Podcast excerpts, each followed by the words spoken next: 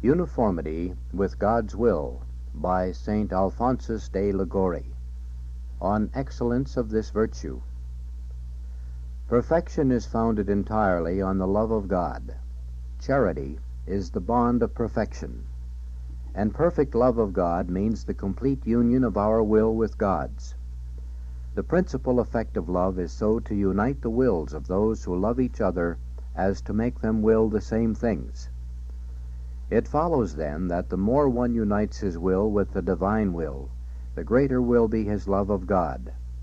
Mortification, meditation, receiving Holy Communion, acts of fraternal charity, are all certainly pleasing to God, but only when they are in accordance with His will.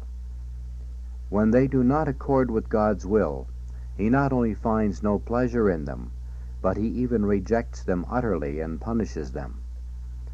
To illustrate, a man has two servants. One works unremittingly all day long, but according to his own devices. The other, conceivably, works less, but he does do what he's told. This latter, of course, is going to find favor in the eyes of his master, the other will not.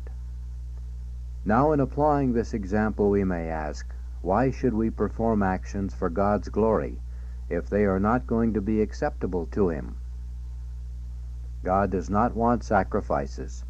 The prophet Samuel told King Saul, but he does want obedience to his will. Doth the Lord desire holocausts and victims, and not rather that the voice of the Lord should be obeyed?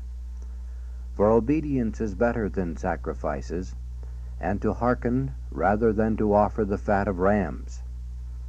Because it is like the sin of witchcraft to rebel, and like the crime of idolatry to refuse to obey. The man who follows his own will independently of God's is guilty of a kind of idolatry. Instead of adoring God's will, he in a certain sense adores his own. The greatest glory we can give to God is to do his will in everything. Our Redeemer came on earth to glorify his heavenly Father and to teach us by his example how to do the same. St. Paul represents him saying to his eternal Father, Sacrifice and oblation thou wouldst not, but a body thou hast fitted to me. Then said I, Behold, I come to do thy will, O God. Thou hast refused the victims offered thee by man. Thou dost will that I sacrifice my body to thee. Behold me ready to do thy will. Our Lord frequently declared that he had come on earth not to do his own will, but solely that of his Father. I came down from heaven not to do my own will, but the will of him that sent me. He spoke in the same strain in the garden when he went forth to meet his enemies who had come to seize him and to lead him to death. But that the world may know that I love the Father, and as the Father hath given me commandment, so do I. Arise and let us go hence. Furthermore, he said he would recognize as his brother him who would do his will, Whosoever shall do the will of my Father who is in heaven, he is my brother. To do God's will, this was the goal upon which the saints constantly fixed their gaze. They were fully persuaded that in this consists the entire perfection of the soul. Blessed Henry Suso used to say, It is not God's will that we should abound in spiritual delights, but that in all things we should submit to his holy will. Those who give themselves to prayer, says St. Teresa, should concentrate solely on this, the conformity of their wills with the divine will. They should be convinced that this constitutes their highest perfection. The more fully they practice this, the greater the gifts they will receive from God, and the greater the progress they will make in the interior life. A certain Dominican nun was vouchsafed a vision of heaven one day. She recognized there some person she had known during their mortal life on earth. It was told her these souls were raised to the sublime heights of the seraphs on account of the uniformity of their wills with that of God's during their lifetime here on earth. Blessed Henry Suso, mentioned above, said of himself, I would rather be the vilest worm on earth by God's will than be a seraph by my own. During our sojourn in this world, we should learn from the saints now in heaven how to love God. The pure and perfect love of God they enjoy there consists in uniting themselves perfectly to His will. It would be the greatest delight of the seraphs to pile up sand on the seashore, or to pull weeds in a garden for all eternity, if they found out such was God's will. Our Lord Himself teaches us to ask to do the will of God on earth as the saints do it in heaven.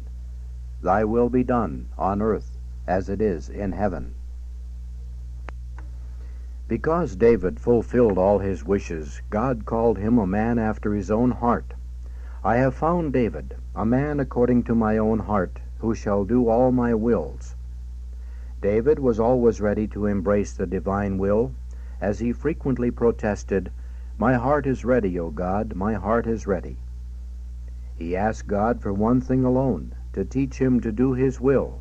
Teach me to do thy will. A single act of uniformity with the divine will suffices to make a saint. Behold, while Saul was persecuting the church, God enlightened him and converted him. What does Saul do? What does he say? Nothing else but to offer himself to do God's will. Lord, what wilt thou have me to do? In return, the Lord calls him a vessel of election and an apostle of the Gentiles. This man is to me a vessel of election, to carry my name before the Gentiles. Absolutely true, because he who gives his will to God gives him everything. He who gives his goods in alms, his blood in scourgings, his food in fasting, gives God what he has. But he who gives God his will gives himself, gives everything he is. Such a one can say, Though I am poor, Lord, I give thee all I possess. But when I say, I give thee my will, I have nothing left to give thee. This is just what God does require of us. My son, give me thy heart. St. Augustine's comment is, There is nothing more pleasing we can offer God than to say to him, Possess thyself of us. We cannot offer God anything more pleasing than to say, Take us, Lord, we give thee our entire will. Only let us know thy will, and we will carry it out. If we would completely rejoice the heart of God, let us strive in all things to conform ourselves to his divine will. Let us not only strive to conform ourselves, but also to unite ourselves to whatever dispositions God makes of us. Conformity signifies that we join our wills to the will of God. Uniformity means more. It means that we make one will of God's will and ours, so that we will only what God wills, that God's will alone is our will. This is the summit of perfection, and to it we should always aspire. This should be the goal of all our works, desires, meditations, and prayers. To this end, we should always invoke the aid of our holy patrons, our guardian angels, and above all, of our Mother Mary, the most perfect of all the saints, because she most perfectly embraced the divine will.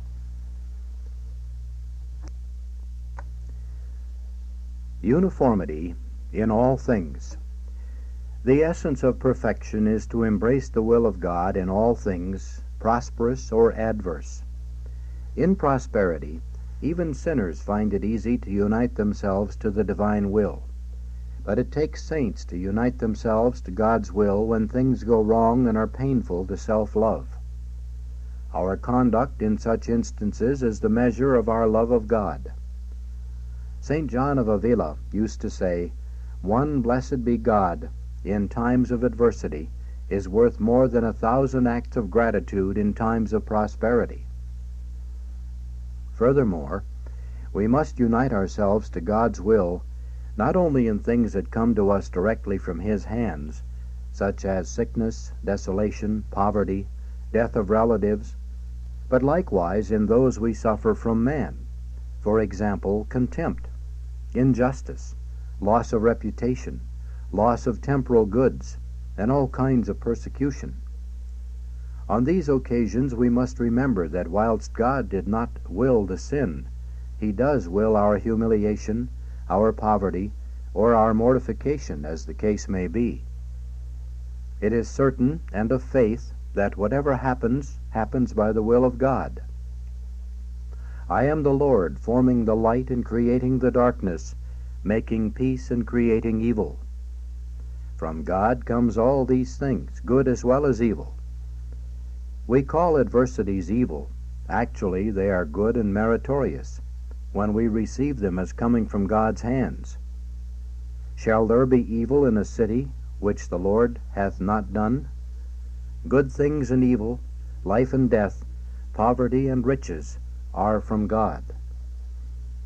It is true, when one offends us unjustly, God does not will his sin, nor does he concur in the sinner's bad will. But God does in a general way concur in the material action by which such a one strikes us, robs us, or does us an injury. So that God certainly wills the offense we suffer, and it comes to us from his hands. Thus the Lord told David, he would be the author of those things he would suffer at the hands of Absalom. I will raise up evils against thee out of thy own house, and I will take thy wives before thy face and give them to thy neighbor. Hence, too, God told the Jews that in punishment for their sins he would send the Assyrians to plunder them and spread destruction among them. The Assyrian is the rod and staff of my anger I will send him to take away the spoils. Assyrian wickedness served as God's scourge for the Hebrews, is St. Augustine's comment on this text. And our Lord himself told St. Peter that his sacred passion came not so much from man as from his Father. The chalice which my Father hath given me, shall I not drink it?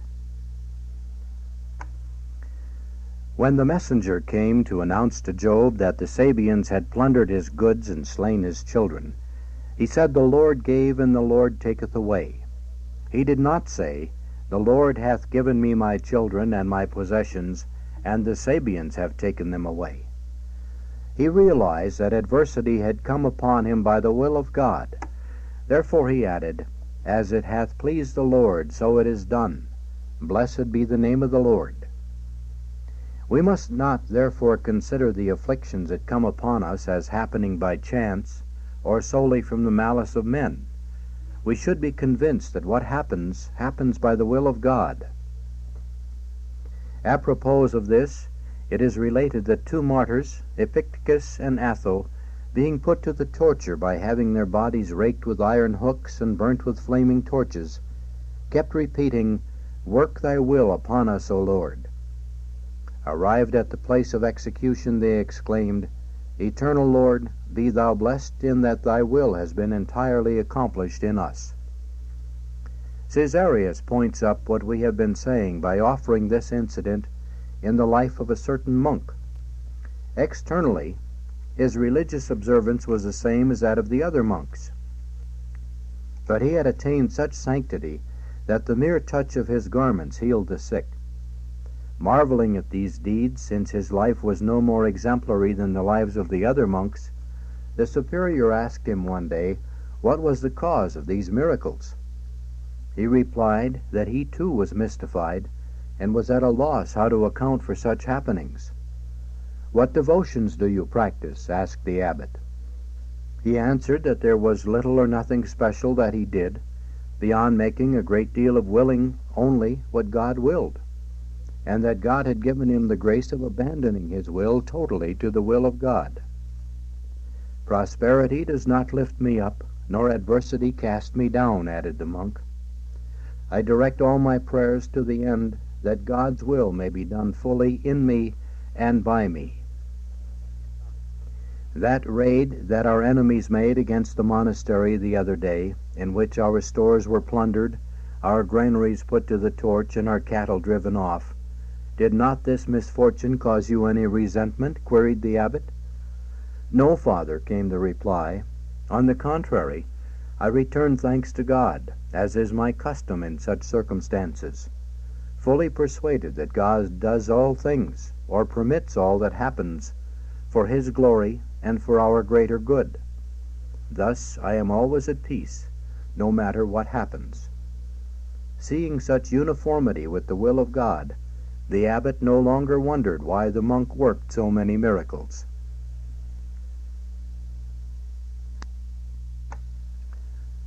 On happiness deriving from perfect uniformity. Acting according to this pattern, one not only becomes holy, but also enjoys perpetual serenity in his life. Alphonsus the Great, King of Aragon, being asked one day whom he considered the happiest person in the world, answered, He who abandons himself to the will of God, and accepts all things, prosperous and adverse, as coming from his hands. To those that love God, all things work together unto good those who love God are always happy because their whole happiness is to fulfill, even in adversity, the will of God. Afflictions do not mar their serenity because by accepting misfortune they know they give pleasure to their beloved Lord. Whatever shall befall the just man, it shall not make him sad. Indeed, what can be more satisfactory to a person than to experience the fulfillment of all his desires? This is the happy lot of a man who wills only what God wills, because everything that happens, save sin, happens through the will of God. There is a story to this effect in the lives of the fathers about a farmer whose crops were more plentiful than those of his neighbors. On being asked how this happened with such unvarying regularity, he said he was not surprised because he always had the kind of weather he wanted. He was asked to explain. He said, It is so because I want whatever kind of weather God wants, and because I do, He gives me the harvests I want. If souls resigned to God's will are humiliated, says Salvian, they want to be humiliated. If they are poor, they want to be poor. In short, whatever happens is acceptable to them, hence they are truly at peace in this life. In cold and heat, in rain and wind, the soul united to God says, I want it to be warm, to be cold, windy, to rain, because God wills it. This is the beautiful freedom of the sons of God, and it is worth vastly more than all the rank and distinction of blood and birth, more than all the kingdoms in the world. This is the abiding peace, which in the experience of the saints surpasseth all understanding. It surpasses all pleasures rising from gratification of the senses, from social gatherings, banquets, and other worldly amusements. Vain and deceiving as they are, they captivate the senses for the time being, but bring no lasting contentment. Rather, they afflict man in the depth of his soul, where alone true peace can reside. Solomon, who tasted to the fullness all the pleasures of the world and found them bitter, voiced his disillusionment thus But this also is vanity and vexation of spirit. A fool, says the Holy Spirit, is changed as the moon, but a holy man continueth in wisdom as the sun. The fool, that is, the sinner, is as changeable as the moon, which today waxes and tomorrow wanes. Today he laughs, tomorrow he cries. Today he is meek as a lamb, tomorrow cross as a bear. Why?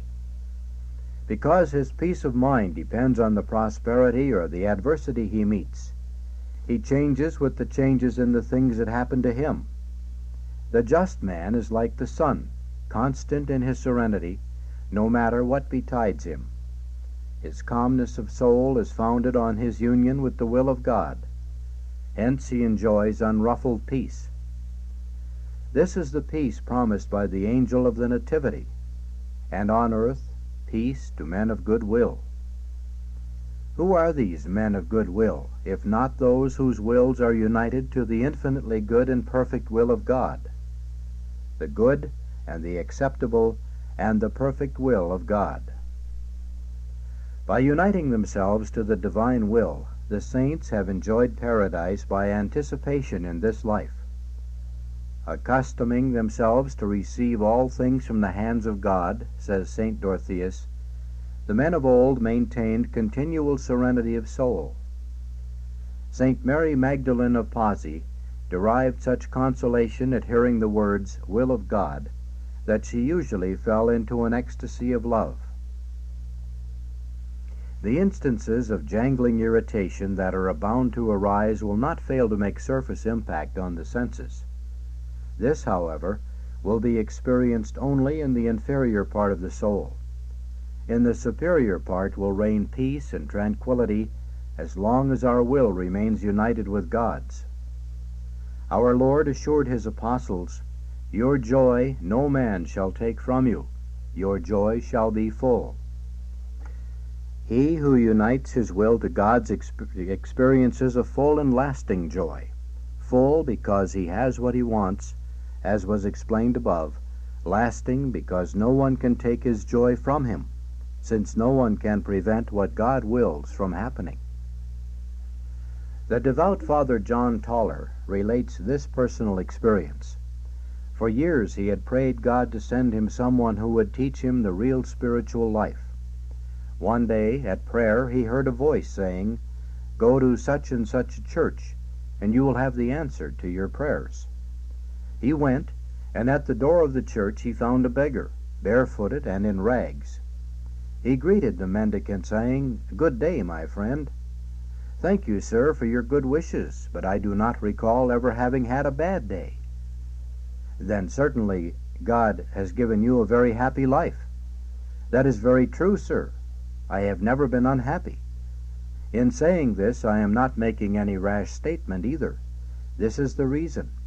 When I have nothing to eat, I give thanks to God. When it rains or snows, I bless God's providence.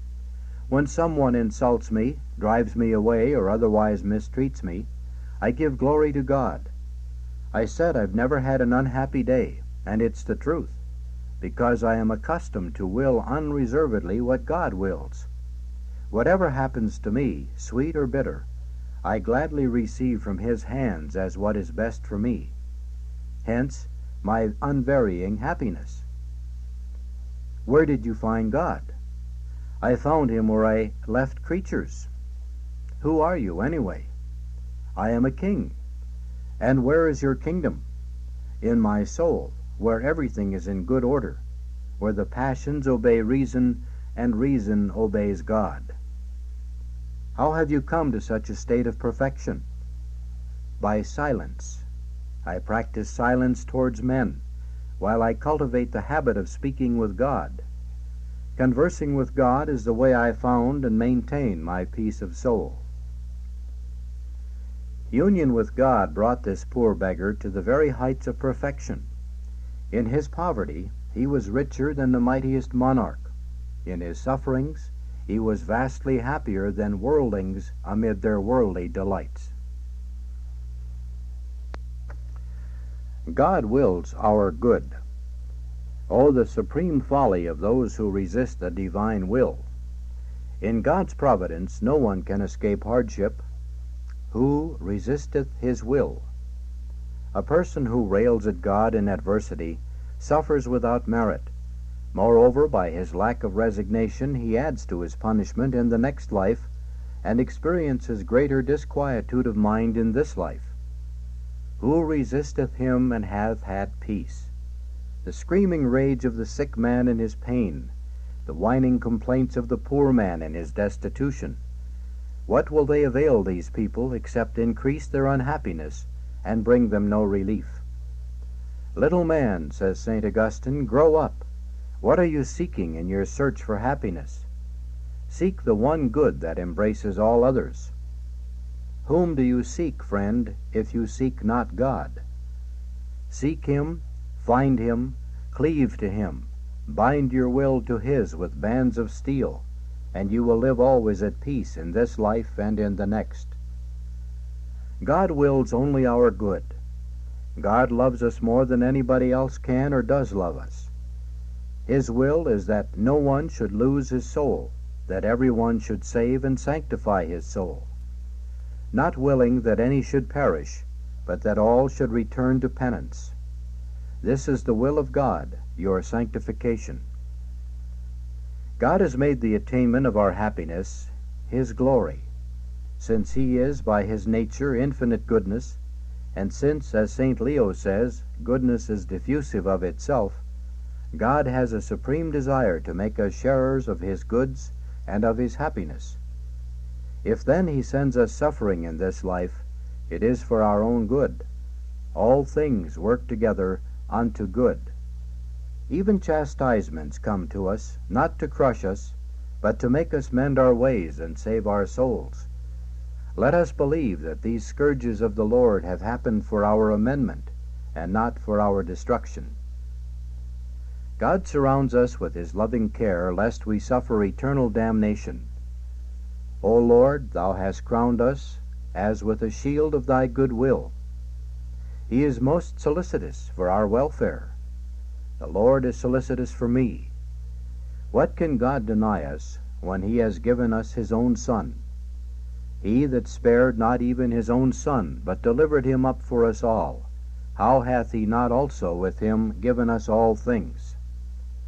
Therefore, we should most confidently abandon ourselves to all the dispositions of divine providence, since they are for our own good. In all that happens to us, let us say, In peace, in the self same I will sleep, and I will rest, because thou, O Lord, hast singularly settled me in hope. Let us place ourselves unreservedly in his hands, because he will not fail to have care of us casting all your care upon him, for he hath care of you. Let us keep God in our thoughts and carry out his will, and he will think of us and of our welfare.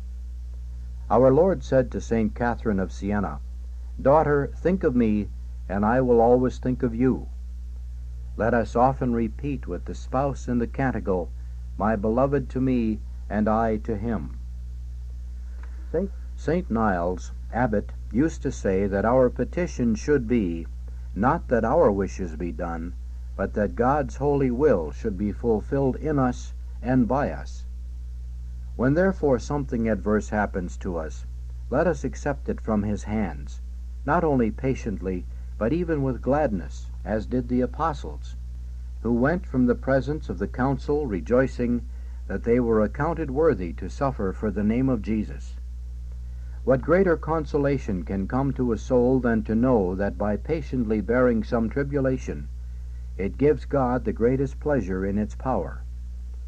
Spiritual writers tell us that though the desire of certain souls to please God by their sufferings is acceptable to Him, still more pleasing to Him is the union of certain others with His will, so that their will is neither to rejoice nor to suffer but to hold themselves completely amenable to His will, and they desire only that His holy will be fulfilled.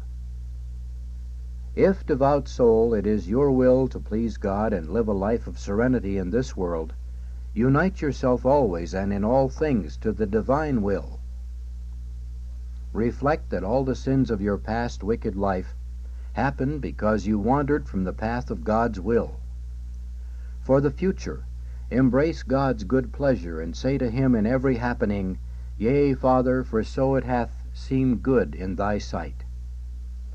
When anything disagreeable happens, remember it comes from God, and say at once, This comes from God, and be at peace. I was dumb and opened not my mouth, because thou hast done it. Lord, since thou hast done this, I will be silent and accept it. Direct all your thoughts and prayers to this end, to beg God constantly in meditation, communion, and visits to the Blessed Sacrament that He help you accomplish His holy will. Form the habit of offering yourself frequently to God by saying, My God, behold me in thy presence, do with me and all that I have as thou pleasest.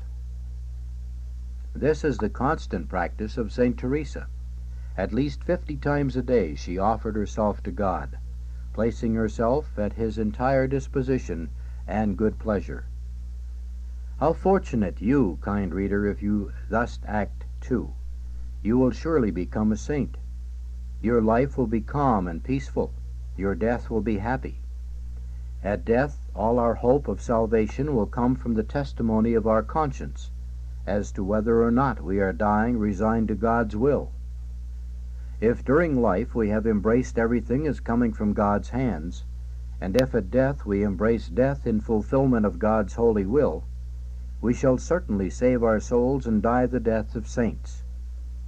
Let us then abandon everything to God's good pleasure, because being infinitely wise, He knows what is best for us, and being all good and all loving, having given His life for us, He wills what is best for us. Let us, as St. Basil counsels us, rest secure in the conviction that beyond the possibility of a doubt, God works to effect our welfare infinitely better than we could ever hope to accomplish or desire it ourselves. Let us now take up in a practical way the consideration of those matters in which we should unite ourselves to God's will.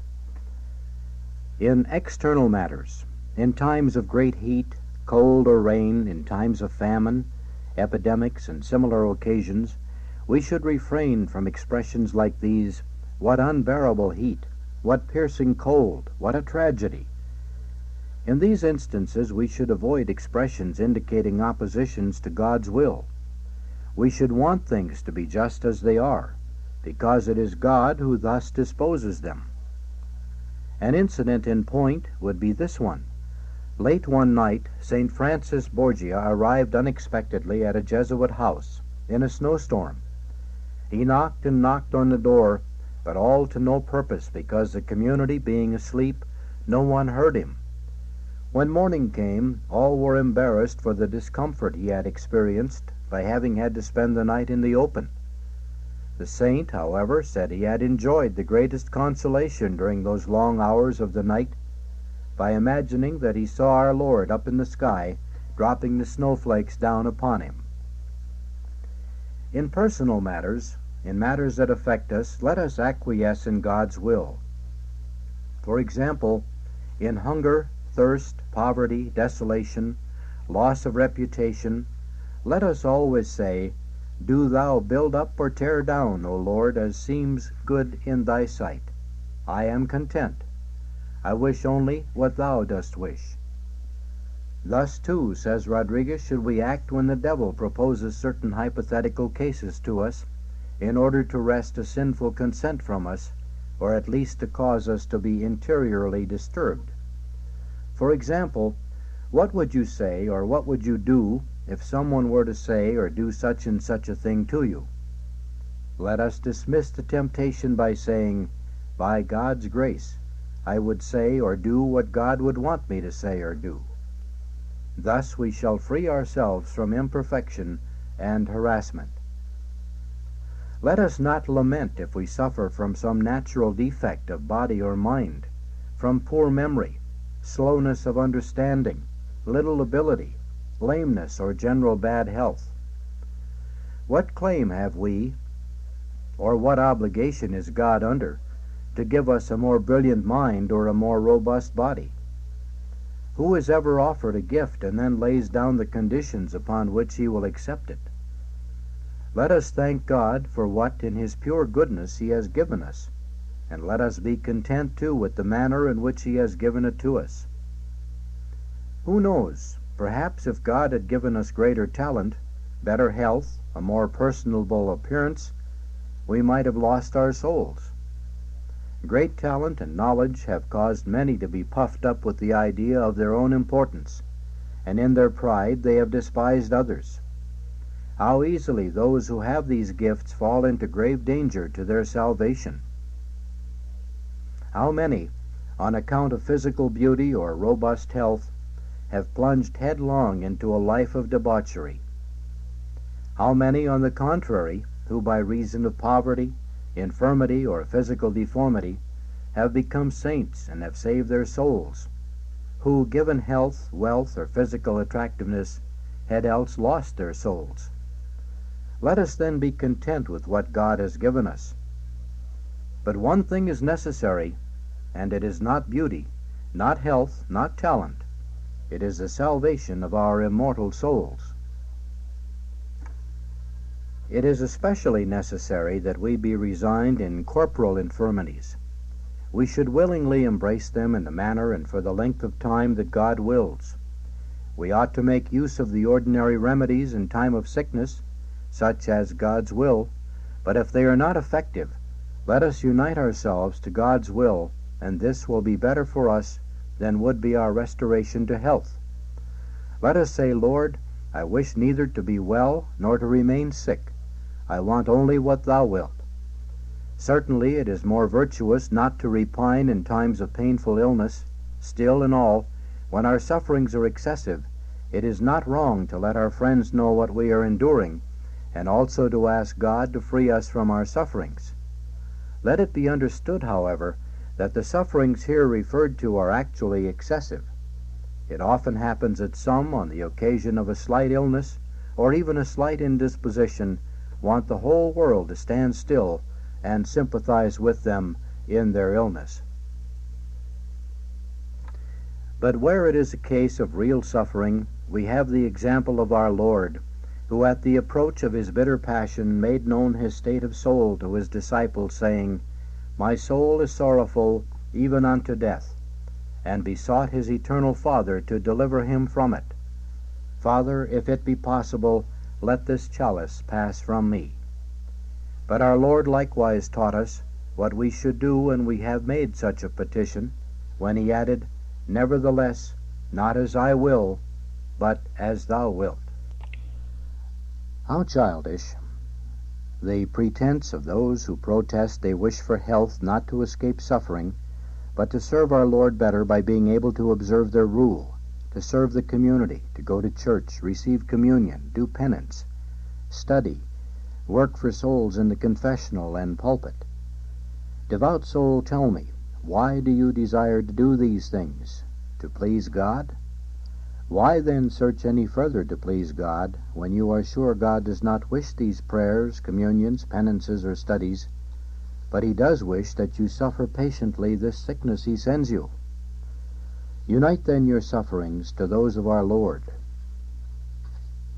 But you say, I do not want to be sick, for then I am useless, a burden to my order, to my monastery. But if you are united to and resigned to God's will, you will realize that your superiors are likewise resigned to the dispositions of divine providence, and that they recognize the fact that you are a burden not through indolence, but by the will of God. Ah, how often these desires and these laments are born, not of the love of God, but of the love of self. How many of them are so many pretexts for fleeing the will of God? Do we want to please God? When we find ourselves confined to our sick bed, let us utter this one prayer Thy will be done. Let us repeat it time and time again and it will please God more than all our mortifications and devotions. There is no better way to serve God than cheerfully to embrace His holy will. St. John of Avila once wrote to a sick priest, My dear friend, do not weary yourself planning what you would do if you were well, but be content to be sick for as long as God wishes. If you are seeking to carry out God's will, what difference should it make to you whether you are sick or well? The saint was perfectly right, for God is glorified not by our works, but by our resignation to and by our union with His holy will. In this respect, St. Francis de Sales used to say, We serve God better by our sufferings than by our actions. Many times it will happen that proper medical attention or effective remedies will be lacking or even that the doctor will not rightly diagnose our case. In such instances we must unite ourselves to the divine will which thus disposes of our physical health. The story is told of a client of St. Thomas of Canterbury, who, being sick, went to the saint's tomb to obtain a cure. He returned home cured. But then he thought to himself, Suppose it would be better for my soul's salvation if I remained sick. What point then is there in being well? In this frame of mind he went back and asked the saint to intercede with God that he grant what would be best for his eternal salvation. His illness returned, and he was perfectly content with the turn things had taken, being fully persuaded that God had thus disposed of him for his own good. There is a similar account by Surio to the effect that a certain blind man obtained the restoration of his sight by praying to St. Vedasto, bishop. Thinking the matter over, he prayed again to his heavenly patron, but this time with the purpose that if the possession of his sight were not expedient for his soul, that his blindness should return. And that's exactly what happened. He was blind again. Therefore, in sickness, it is better that we seek neither sickness nor health, but that we abandon ourselves to the will of God, so that He may dispose of us as He wishes. However, if we decide to ask for health, let us do so at least always resigned and with the proviso that our bodily health may be conducive to the health of our soul. Otherwise, our prayer will be defective and will remain unheard because our Lord does not answer prayers made without resignation to His holy will. Sickness is the acid test of spirituality because it discloses whether our virtue is real or sham. If the soul is not agitated, does not break out in lamentations, is not feverishly restless in seeking a cure, but instead is submissive to the doctors and to superiors, is serene and tranquil, completely resigned to God's will, it is a sign that that soul is well grounded in virtue. What of the whiner who complains of lack of attention? that his sufferings are beyond endurance, that the doctor does not know his business. What of the faint hearted soul who laments that the hand of God is too heavy upon him? This story by St. Bonaventure in his Lives of St. Francis is in point. On a certain occasion, when the saint was suffering extraordinary physical pain, one of his religious meaning to sympathize with him said in his simplicity, my father, pray God that he treat you a little more gently, for his hand seems heavy upon you just now. Hearing this, St. Francis strongly resented the unhappy remark of his well meaning brother, saying, My good brother, did I not know that what you have just said was spoken in all simplicity, without realizing the implication of your words, I should never see you again because of your rashness in passing judgment on the disposition of divine providence. Whereupon, weak and wasted as he was by his illness, he got out of bed, knelt down, kissed the floor, and prayed thus Lord, I thank thee for the sufferings thou art sending me. Send me more, if it be thy good pleasure. My pleasure is that you afflict me and spare me not, for the fulfillment of thy holy will is the greatest consolation of my life. On spiritual desolation. We ought to view in the light of God's holy will the loss of persons who are helpful to us in a spiritual or material way. Pious souls often fail in this respect by not being resigned to the dispositions of God's holy will. Our sanctification comes fundamentally and essentially from God, not from spiritual directors. When God sends us a spiritual director, he wishes us to use him for our spiritual profit. But if he takes him away, he wants us to remain calm and unperturbed, and to increase our confidence in his goodness by saying to him, Lord, thou hast given me this help, and now thou dost take it away. Blessed be thy holy will. I beg thee, teach me what I must do to serve thee. In this manner, too, we should receive whatever other crosses God sends us. But, you reply, these sufferings are really punishments. The answer to that remark is, Are not the punishments God sends us in this life also graces and benefits? Our offenses against God must be atoned for somehow, either in this life or in the next. Hence we should all make St. Augustine's prayer our own.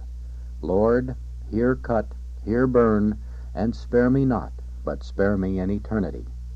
Please go to side B.